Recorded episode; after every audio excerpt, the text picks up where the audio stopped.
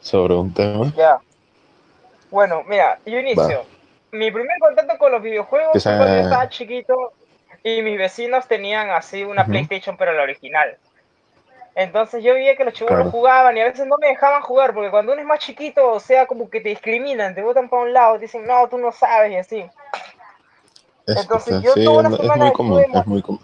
Claro, estuve molesta y molesta a mi mamá y al final me compró una Polystation. La clásica, Polystation. claro, y cuando uno es niño no sabe diferenciar, o sea, lo que es una consola buena y una consola mala. Simplemente quieres algo para jugar y listo y con qué lucirlo. Mm. Y entonces esa vaina venía con los juegos clásicos de, de, la Nintendo, de las NES, de la NES. Ahí tenías el Mario original, el de 1985, el, el Final Fight, creo que es el donde son chicos, el, Final, el Mighty Final Fight, el Contra, entre otros. Ese fue mi primer contacto. Esa vaina solo me duró hasta los 7 años, que de ahí se quemó. No me acuerdo, conectaron el transformador, no sé, Michi, estafó esa vaina, se quemó. La siguiente consola que mm. tuve y que fue heredada por uno de mis primos fue una Dreamcast. Ya de segunda, pero mi primo ya lo utilizaba ya. Con juegos básicos. Los juegos que tenía esa vaina eran este, mayormente, creo que tenía uno de más Steel, porque eso ya lo vendía cuando necesitaba plata, ya no los tengo, solo tengo la consola. Era un Max Steel, el Resident Evil Code Verónica, que en esa época yo me lo pasé cuando tenía 7 años, pero fue un dolor de cabeza, o sea, y tenía la Dreamcast, la Memory Card. Claro, y la Dreamcast Memory Card, no recuerdo su nombre. Mm. Y tenía el, ¿cómo se llama? El de House of the Death también tenía. Puro juego de terror nomás, porque en esa época ya empecé a tener ese morbo por los juegos de terror, las cosas de terror. Ese gusto por las cosas de terror. Es, es, interesante que, que, que, a esa edad tú jugaras ese juego, el House of Death, porque, o sea, desde mi perspectiva, y yo, a mí me daba pánico tocar un juego de terror a esa edad. O sea, yo, yo me culeaba, a mí me daba miedo el, el Resident Evil de niño, o sea, del de PlayStation 1, que tú sabes que los gráficos son todos poligonales y, y me daba miedo. Ahora imagínate un House of Dead donde, o sea, es como todo más, más de frente, más, más, más, un poco más realista, podríamos decir. Es un juego en primera persona en sí, pero Exacto. Es que, es, que es eso, o sea, es un juego en primera persona. claro. El Resident Evil te da una perspectiva en lo que es tercera persona. O sea, tú veías a Leon caminar normal, todo, pero no. Exacto. En cambio, en The House of the Dead estaba de frente a tu cara. O sea, los monstruos venían hacia Exacto. ti. Y tú tenías que matarlos. Exacto. Claro. Y que ahí está el, asunto, ahí el, ahí el embro y ahí el dilema chato, como diría Cantinflas. O sea, eh, es todo como en primera persona y claro, o sea, para un niño a tu edad que lo hagas en un arcade donde hay gente alrededor no pasa nada, pero solo en tu cuarto y tú en una noche es algo de... Claro, ahí está el problema y ahí el, el, asunto, o sea, no todo el mundo tiene, tiene, digamos, como esa valentía de hacerlo y por lo que tú comentas, o sea, de ahí como que fue generando el, el amor que le tienes a, a distintas sagas de juegos de terror. Claro, el de Deck no me gustó mucho tampoco por lo que era muy difícil en mi época, pero ahora normal me lo juego, pero de niño esa era la vaina, esa dificultad no lo lograba pasar. Claro. Con el Resident Evil, porque el Resident Evil era más de aventura, un poco parecido entre un RPG, así. claro, y es que eso RPG, es no de que tienes que esperar tu turno y eso, sino que lo que tenías que buscar ciertas cosas para pasar ciertos niveles. Y también si no hacías ciertas cosas, la historia cambiaba.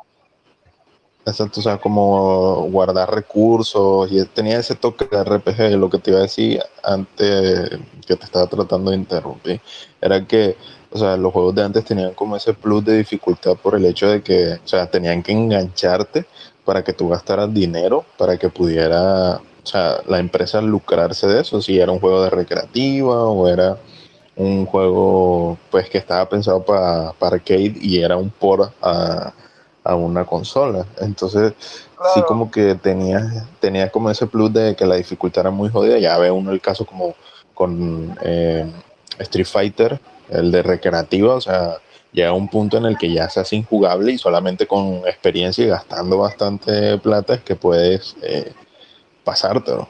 Y muchos juegos en, ese, en esa temática también. El, el Metal Slug creo que es el, el, ejemplo más claro porque es un juego que es jodidamente difícil y que se te iba ahí más de una mesada pasándotelo o rescatándotelo completo. En Metal Slug, lo más, más, más de plata que he gastado y casi me sacan la mierda por eso cuando estaba en mi mánica fue 10 soles. Yo o sea, de propina, en un tal slug que había allá en, ¿cómo se llama? Coney Park. Coney Park es así como mm. un, digamos, ¿cómo se llama? Es como un, ¿cómo se llama? Ya no tienen esos donde juegan los chivos, los que meten dinero, así como un arcade, una especie de arcade. Sí, un arcade. Y tenían el Metal claro, y tenían el Metal Slug X, y yo me enviciaba cuando estaba y jugaba con mi pata Fabricio, cuando estaba niño, pero tendría cuánto, eso ya es después, pero no, tendría mis ya 10 años, 9 años. Y a mí me daban mi propina mis abuelos, mis tíos, se juntaba. Y mi amigo tenía su PlayStation y tenía el Metal Slug, todo, pero no, pero otra cosa es en arcade, una cosa es tenerlo en tu casa, pero otra cosa es jugarlo en el pantallón del arcade. Y lo iba con mi amigo y pucha madre, me acuerdo que no podía pasar cierto nivel donde parecía el Ale, el final ya no lo podía pasar, donde salía el Ale con Ilpe. Y yo estaba acá, uh intente, intente, intente, firme, Ahí me gasté 10 soles en esa vaina, 10 soles en el bendito Metal Slug. Es que, es que realmente digo... Ajá. O sea, cuando, ya para terminar, cuando llegué a mi casa mi mamá me preguntó los 10 soles y yo dije, lo gasté en Metal Slug, pucha madre, casi me matan. Si no es porque estaba una amiga de mi mamá, él dijo que no, es que son, son niños, pues déjalo ya. Además el dinero, el dinero se vuelve a hacer. Sí, la clásica de la visita. Literal. Sí, digo, es como que el clásico de la visita, de la visita evita que te sacan la mierda. Y también el hecho de que, como comentabas tú, o sea, no es lo mismo eh, rescatarte el juego en una consola que en un arcade, porque en el arcade tienes como que este logro de poder dejar tu nombre, dejar tus iniciales ahí en, el arcade y, y decir, puta, solamente cinco personas lograron esta puntuación, cinco personas llegaron hasta tal punto. Y, no es lo mismo, o sea, son experiencias muy distintas, mundos muy distintos que de pronto se ha perdido, pero es por lo mismo de que, pues claro, ahora la empresa, la, la industria de los videojuegos ha evolucionado mucho más a lo que estaba en ese momento. Confirmo, mano. Es que eso era otro tiempo. Pues. Hasta a veces pienso yo que mayormente los arcades hacían como juego de experimento, o sea, juego de prueba. Primero lo sacaban el juego en el arcade y luego después se pasaba a su versión doméstica, PC en la consola. Por ejemplo, primero se lanzó el Street Fighter 1, el que pasó inapercibido acá. O sea, a tierras hispanas no llegó en sí, el Street Fighter original, el 1, pero no, el de 1987. el Street Fighter solo llegó a Japón y Estados Unidos el Street Fighter que abrió más camino fue el 2 y el que fue más pirateado en consolas pirata, en Sega, porque la versión primera que sacó Sega no fue una versión oficial.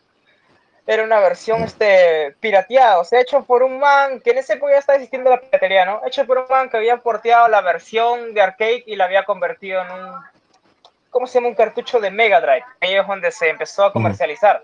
Ya después en el 92 o 93 es cuando Sega recién lo oficializa, pero no la versión del Street Fighter 2, sino la versión del New Challengers o el Street Fighter Turbo. Mm.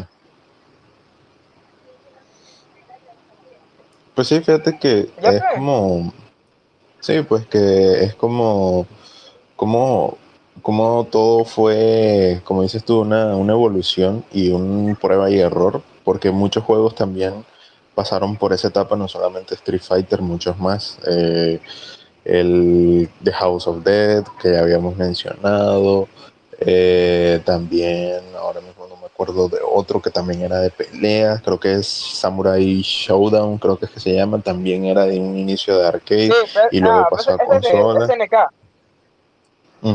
SNK también, entonces son como, o sea, eran como en su momento primeros experimentos y ya luego se sacaba su, versión, pero tenía algo la versión de arcade como un alma, no sé, algo que era tan propio que cuando lo tenías en versión doméstica no se sentía lo mismo. O sea, bien porque podías pasar una tarde jugando con tus amigos o haciendo retas con toda tu cuadra o lo que tú quieras, pero el alma de lo que era el arcade como que no se sentía, el, el, irte, el gastarte dinero real en, en, el juego, eso, eso, eso no se sentía.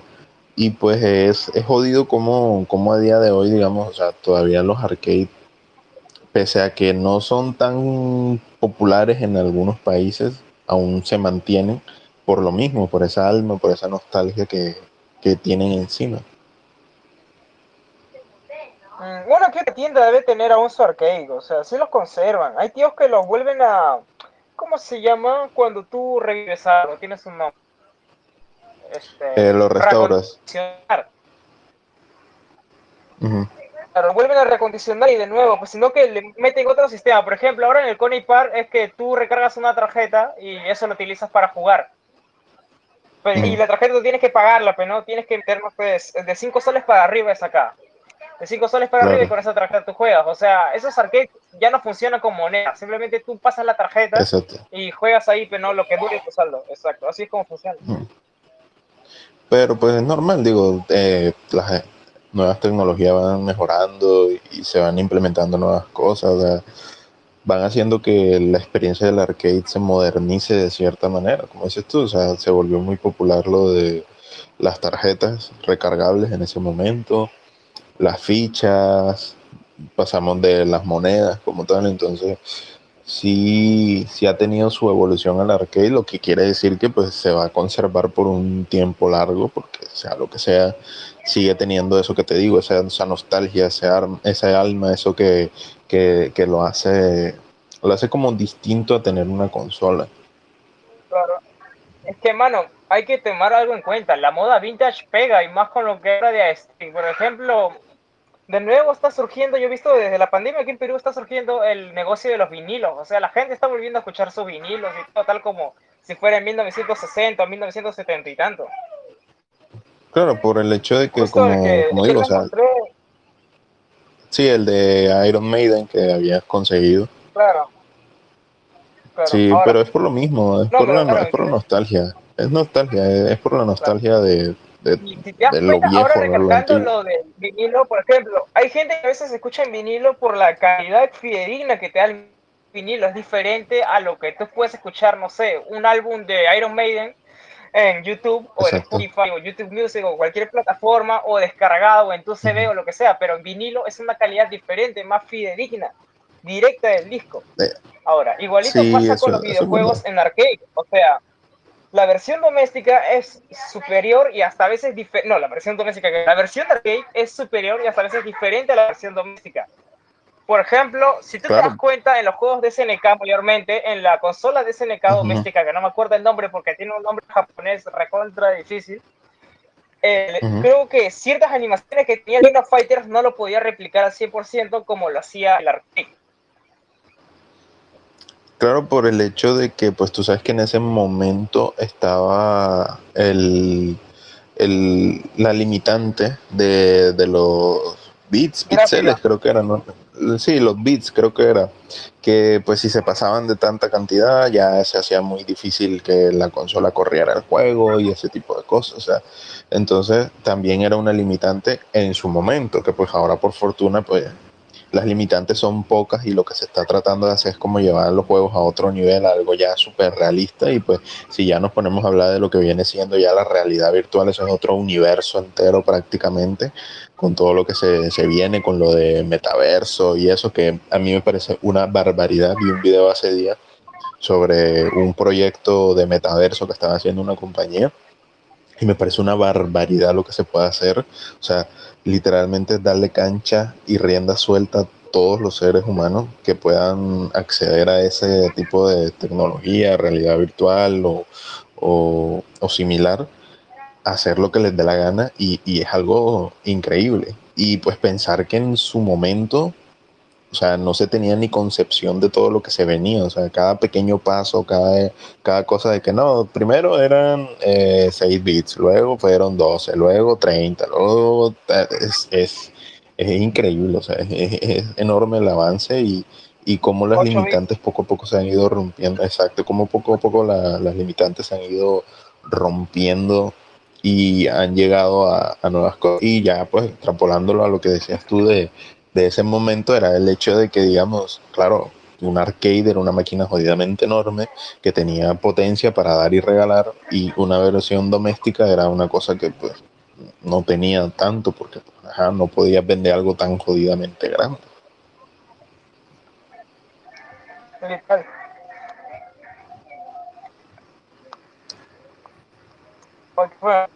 Ay, así pues. Luego de eso ya me compraron un PlayStation, o sea, yo tuve una PlayStation 1 ya cuando la PlayStation 1 ya era una consola totalmente muerta para el mercado anglosajón o el mercado japonés. Por dos. A mí me la compraron como en 2011, ya cuando tenía 8 años o 9 años. Y pucha madre, yo me jugaba, el yo más la quise por lo que yo no conocía de emuladores, o sea, ni tampoco me metía mucho en esos temas porque no les sabía la comparación. O sea, era muy ignorante en esa época. Entonces lo que yo hacía era que le decía a mi mamá, por favor, cómprame un PlayStation 1, cómprame un PlayStation 1. Entonces, me compré un PlayStation 1 y empecé a jugar lo que es Resident Evil en versión pirata, porque ya encontrar discos de PlayStation 1 originales en pleno 2012, 2011, es por las huevas, mano. Era muy Estaban muy caros y aparte, mayoría ya estaban tallados. Ajá. Exacto. Ahí es donde yo disfruté grandes clásicos, o sea, disfruté Silent Hill, el Twisted Metal, el Metal Gear no mencionó la versión del PlayStation 1. Por realidad que en esa época se mm. me hacía difícil.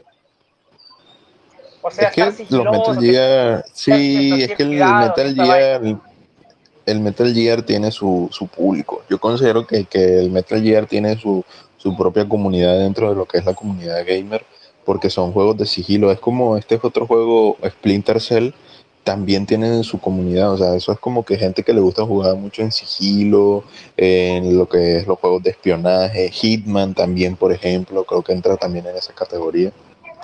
Y es muy difícil para una persona del común que se quiere cagar tiro, como sería el caso tuyo o el caso mío, o el caso mío de que somos personas que nos gusta la acción y no tanto el sigilo estar ahí tú, ¿no? De que tengo que agacharme en tal zona, de que tengo que hacer una táctica para poder matar a este vato que está arriba con un sniper. Entonces, son, son para su público. son si me muevo en ciertos centímetros, tal personaje me mata. Esa vaina, exacto. Exacto. Exactamente, entonces es como, como complicado, ¿no? Eh, eh, tiene su público, como te digo, es para gente con mucha paciencia que le gusta armar tácticas y todo eso, y no tanto como para una persona que es muy, muy entrante, muy, muy frontal, ¿no? Claro. Sí. Ah, y fíjate, ahora que. Y ahora fíjate que comentas eso lo del PlayStation y que te tocó utilizarlo así tarde. Yo te cuento que a mí también me tocó utilizarlo tarde, no tanto en el periodo tuyo, porque pues claro, yo tengo ya una edad, entonces no, no es lo mismo. Pero yo a mis manos eh, llegó el PlayStation 1 cuando tenía como unos que 15, 15 años, 16 años probablemente. O sea, ya estaba ya mayor. Y fue una experiencia totalmente distinta por el hecho de que pues aquí no era que hubiera el boom, pero poca gente lo tenía. Y pues tocaba como que como que no tenías mucha opción porque el PlayStation 2 era jodidamente caro, el PlayStation 3 ni se diga. Y, y te tocaba como que apañarte con lo que tenías, como decías tú. Entonces, en esa parte, pues el PlayStation 1 era la mejor opción y tenías todo un catálogo de juegos para jugarlo. O sea, de los cuales yo jugué Bloody Roar, que es un juego que le guardo cariño a, día de hoy. El Mortal Kombat 9. Sí, es un, un hitazo. El Mortal Kombat 9, que también era muy bueno y un juego que era de motocross. Me acuerdo que no me acuerdo el nombre, pero que vicié con un amigo mío en ese tiempo, como no tienes idea. Ese motocross creo que te está refiriendo al Road Rush. Creo, eh, es que no me acuerdo, fue hace tanto tiempo que no recuerdo. Literal, es que son varios juegos, o sea, motorizados. El único que yo conozco es el Rock Rush, que vamos a ir a esa parte ya. Después de tener PlayStation, ya dejé de jugar un poco de videojuegos porque me concentré más en mis, estudios, mis estudios y en otras cosas. En el 2016 en donde yo retorno a los videojuegos, cuando me envicié con la peli de Jurassic Park, la que iba a salir en ese año. Y entonces Mm. yo vi en un documental que había videojuegos de Jurassic Park. Y como yo estaba obsesionado con esa vaina, que videojuegos, y encontré los que eran de la Super Nintendo. Mm, O sea, yo lo vi, yo lo fui buscando y encontré una, claro, sí eran buenos, y encontré una página que era, ahí te la mandé creo un tiempo, Let's Play Sega, o sea, online, o sea, jugar juegos de. Sega este, online. Y entonces ahí me envicié con eso. Me acuerdo que yo me envicié más con el, el Jurassic Park de Nintendo, al final no terminó de gustarme. Con el que yo le agarré cariño son juegos que son de la Sega Mega Drive, que en esa época, Mm. no, pero que en Japón se conocía como Sega Genesis. Y en esa vaina también decía Sega Genesis en esta página, que fue el Jurassic Park de Lost World, que era uno así tipo RPG en su estilo, pero no de búsqueda y eso, y el otro era el Jurassic Park. Rampage, que era más de aventura y eso, de moverte. Era como un, digamos, un beat'em up, pero con dinosaurios. pues. Imagínate que a qué niño no le gusta un, un- un juego donde eres un dinosaurio, donde te partes la madre con otro dinosaurio. O sea, Literal, y esa así como cuando, ¿cómo se llama? Que justo ahorita la tenía en la punta de la lengua. O sea, ese fue ya mi segundo contacto con los, el tercer contacto, perdón, con los videojuegos. Y aparte con los emuladores. Fue mi primer contacto con los emuladores. Porque era un emulador virtual. O sea, su función era Claro. emular los juegos de Sega, simplemente seleccionar. exacto. O sea, Que digamos una que en mi etapa de conocer los juegos, yo no he conocido los juegos de mi época. O sea, no he tenido mucho contacto. Mayormente he tenido contacto con juegos del pasado. O sea, de los Ujú. 90, de 2000, así que ni siquiera yo había nacido en esa época. Claro, o sea, te centraste más en eso porque pues es un portafolio que de pronto no exploraste por la edad que tenía. Confirmo. Y hasta me acuerdo que ahí es donde yo también me envicié con el Street Fighter. Ahí tuve mi Mm. primer enviciamiento con el Street Fighter 2, me acuerdo. Y yo y- pasaba de juego juego. Primero me jugué el Street Fighter 2, el clásico. Y yo siempre Ujú. utilizaba, me acuerdo que yo decía, oh, Ryu, ese es el man que sale. eh, yo conocí a Ryu por lo que salía en Rafael Demoledor en el inicio. Decía, ah, es- este man debe ser pro, pero yo no sabía utilizar a Ryu. Y hasta ahorita no sé cómo utilizarlo. No sé sacar una doble. Ah, pues Y, es sencillo y- eso. y Eso es fácil. para mí, hasta ahorita Ujú. Se me hace un tanque manejarlo, man. ¿Cómo manejar un tanque? Es Eh. difícil, escucha madre. Entonces, siempre Fíjate, yo siento que... Hasta esa época juego a Vega, ¿por qué? Ah, sigue, sigue, sigue. Eh, yo digo que, o sea, fíjate que yo he sentido Yo que de los Vega, personajes se más sencillos de... Ya. Ajá.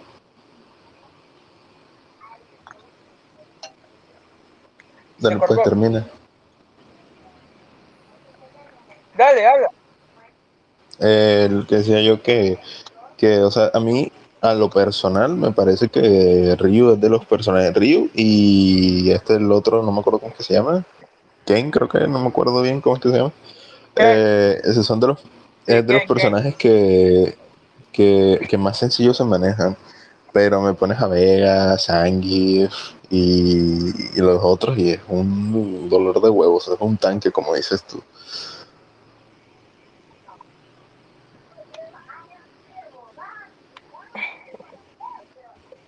No, a Vega sí yo lo aprendí a dominar desde un inicio.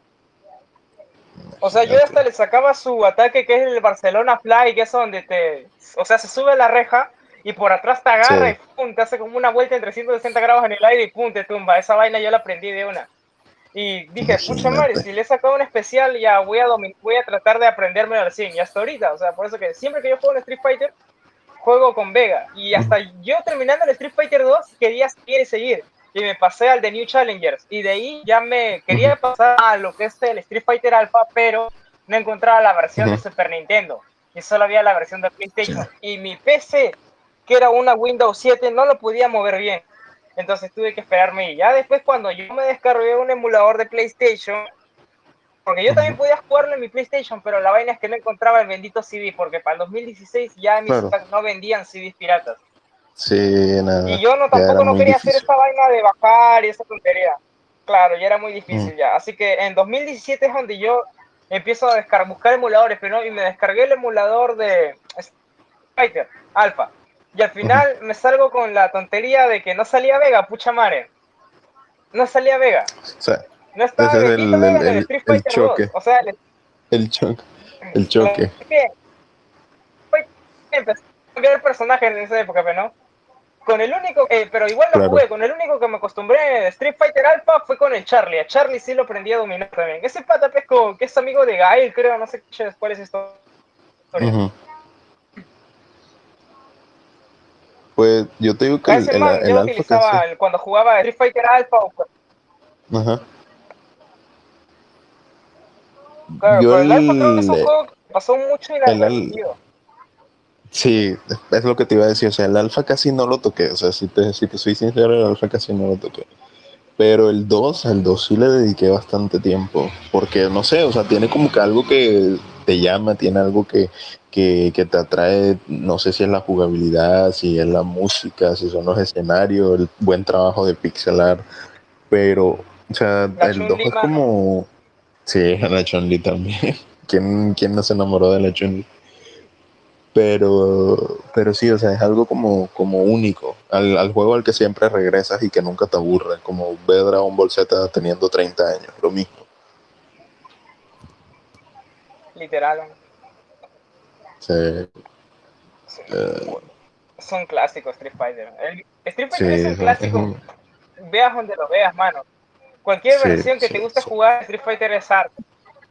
es arte. sí, O sea, es es, la como obra el Mortal Kombat. por así decirlo.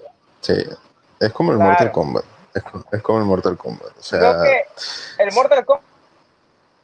O sea, el Mortal Kombat ya lo han nerfeado mucho. Bueno, me gusta que metan personajes de otros universos, o sea, mi opinión sincera. No me gusta que metan a Rambo, a Robocop, a Terminator. O sea, a mí no me gusta porque no son parte del lore.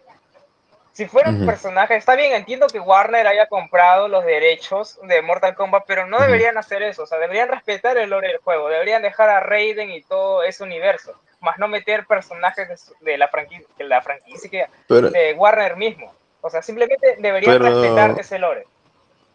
pero pues ¿sabes? yo considero que esas colaboraciones o esos personajes invitados le dan cierta vidilla más al juego, o sea, desde el punto de marketing lo veo muy bien.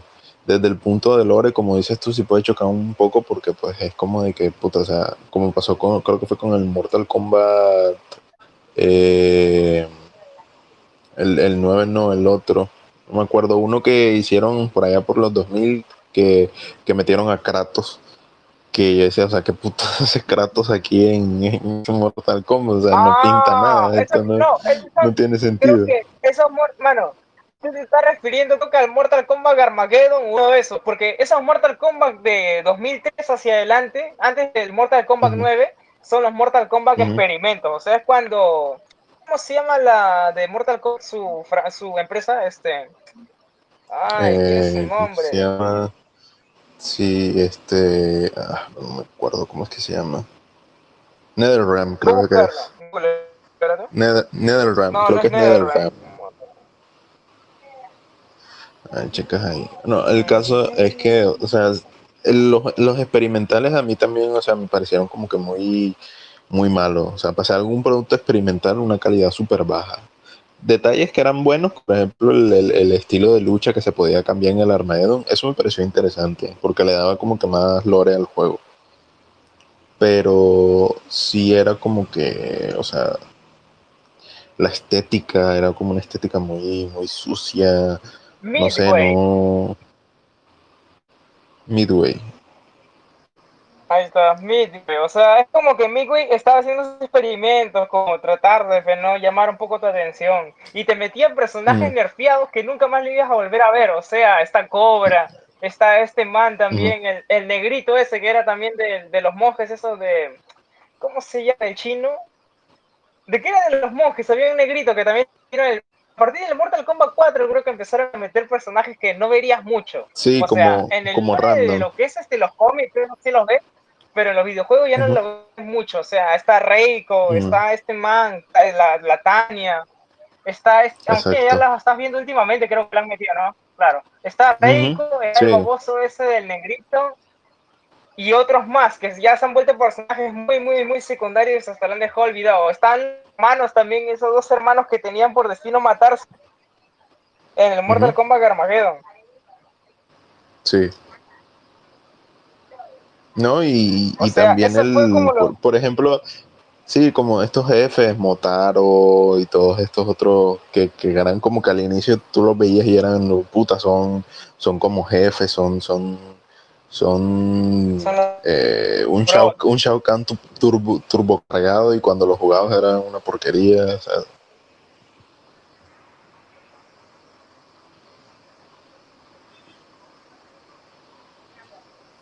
Perdón. Es que, bueno, Modelo sí. Lo metieron, sino que le han cambiado su, su, ¿cómo se llama? Su, o sea, antes creo que era un centauro, y ahora lo han dejado así como Sí. con dos patas nomás, como si fuera sátiro.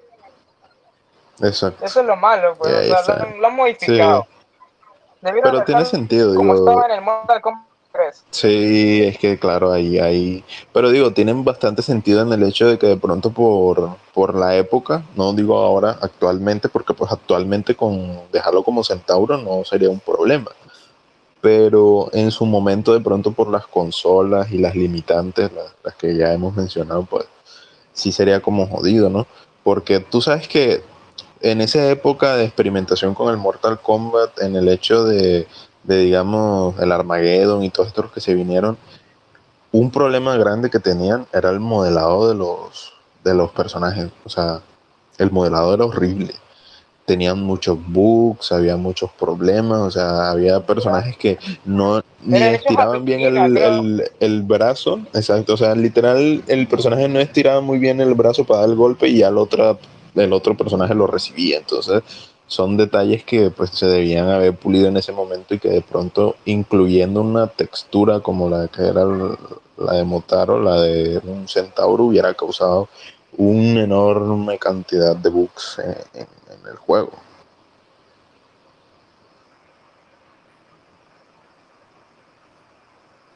Pero, por ejemplo, la última vez que lo vimos a Motaro en un juego de lo que es Mortal Kombat fue en el Mortal Kombat Armageddon.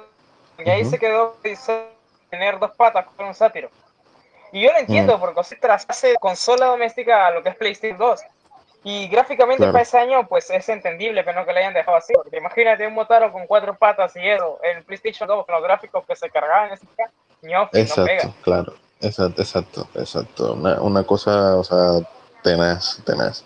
Y es que la PlayStation 2 pre- se prestó mucho para eso, o sea, para, para hacer experimentos antes de dar el salto a la PlayStation 3.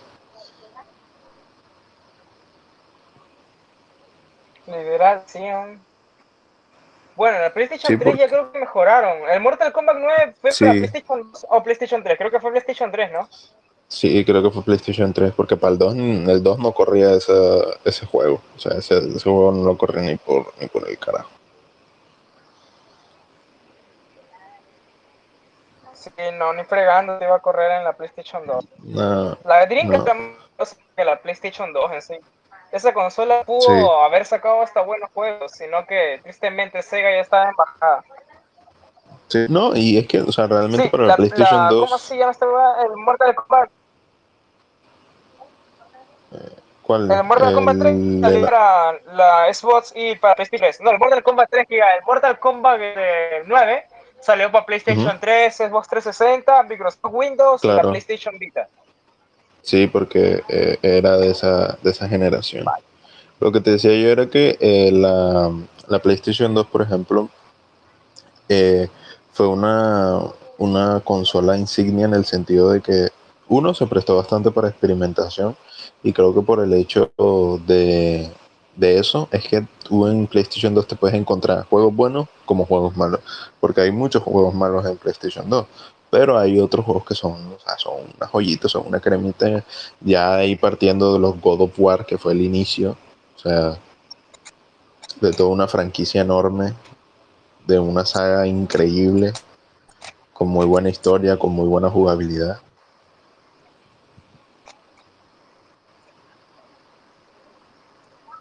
Los dioses del Olimpo me han fallado. Exactamente, los dioses del Olimpo nos han abandonado. La felicidad fue secreto. Los Ujú. del Olimpo nos han abandonado. Y sí, la música épica. Tum, tum, tum. Es que esa es otra. Caso. A mí no me dejaban jugarlo. Sí. Voy a decir.